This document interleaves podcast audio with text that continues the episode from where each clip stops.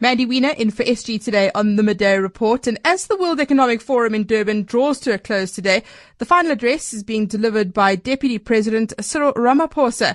Stephen's been bringing us updates from the World Economic Forum all week. He's been listening to the Deputy President today. Stephen, what has his main message been there?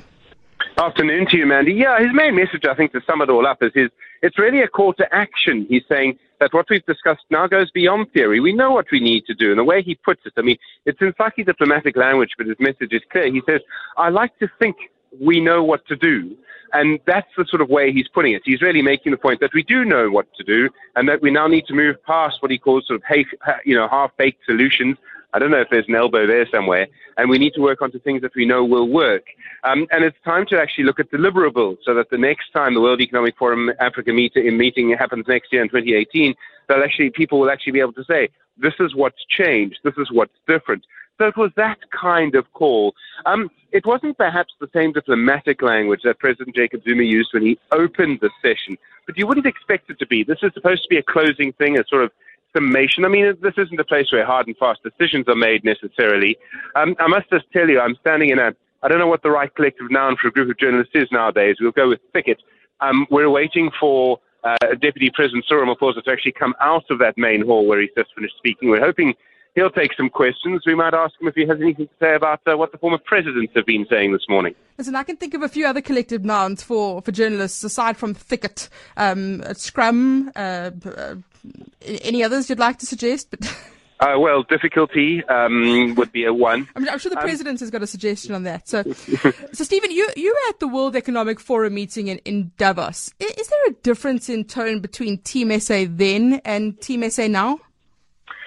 Yeah, you know, Mandy, I've been thinking about that over the last 24 hours or so, and I think the answer to that has to be absolutely. Um, and, and, you know, there was a feeling I felt in Davos that I hadn't felt for a long time, which is a feeling of sort of teamwork. That in the past, there'd always been this idea of government and business working together, an official statement followed by meeting, followed by summit, followed by luncheon. Um, but I never really believed it. I was quite cynical about it. Um, for the first time um, at the beginning of the year back in January and the, the cold of Davos, I sort of got the feeling that actually something had shifted. The chaos of 2016 and what had happened in December 2015 around Nenegate, all of that had got everyone to work together. You know, labor was there and all of that. And it seemed to just be onto something. I really don't get that feeling now. That was Team SA back then. Um, this is maybe Teams SA. Um, and I think it really is about the reshuffle. It really is about businesses' uh, reaction to that. It is about the fact that Pravin Gordhan was well known at the World Economic Forum and was a sort of symbol of South Africa in some strange way.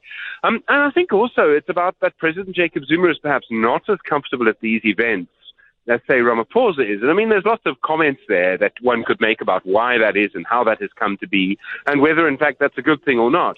Um, but the fact is, I just didn't get that same, well, I suppose, joy, joy feeling that I had back in January.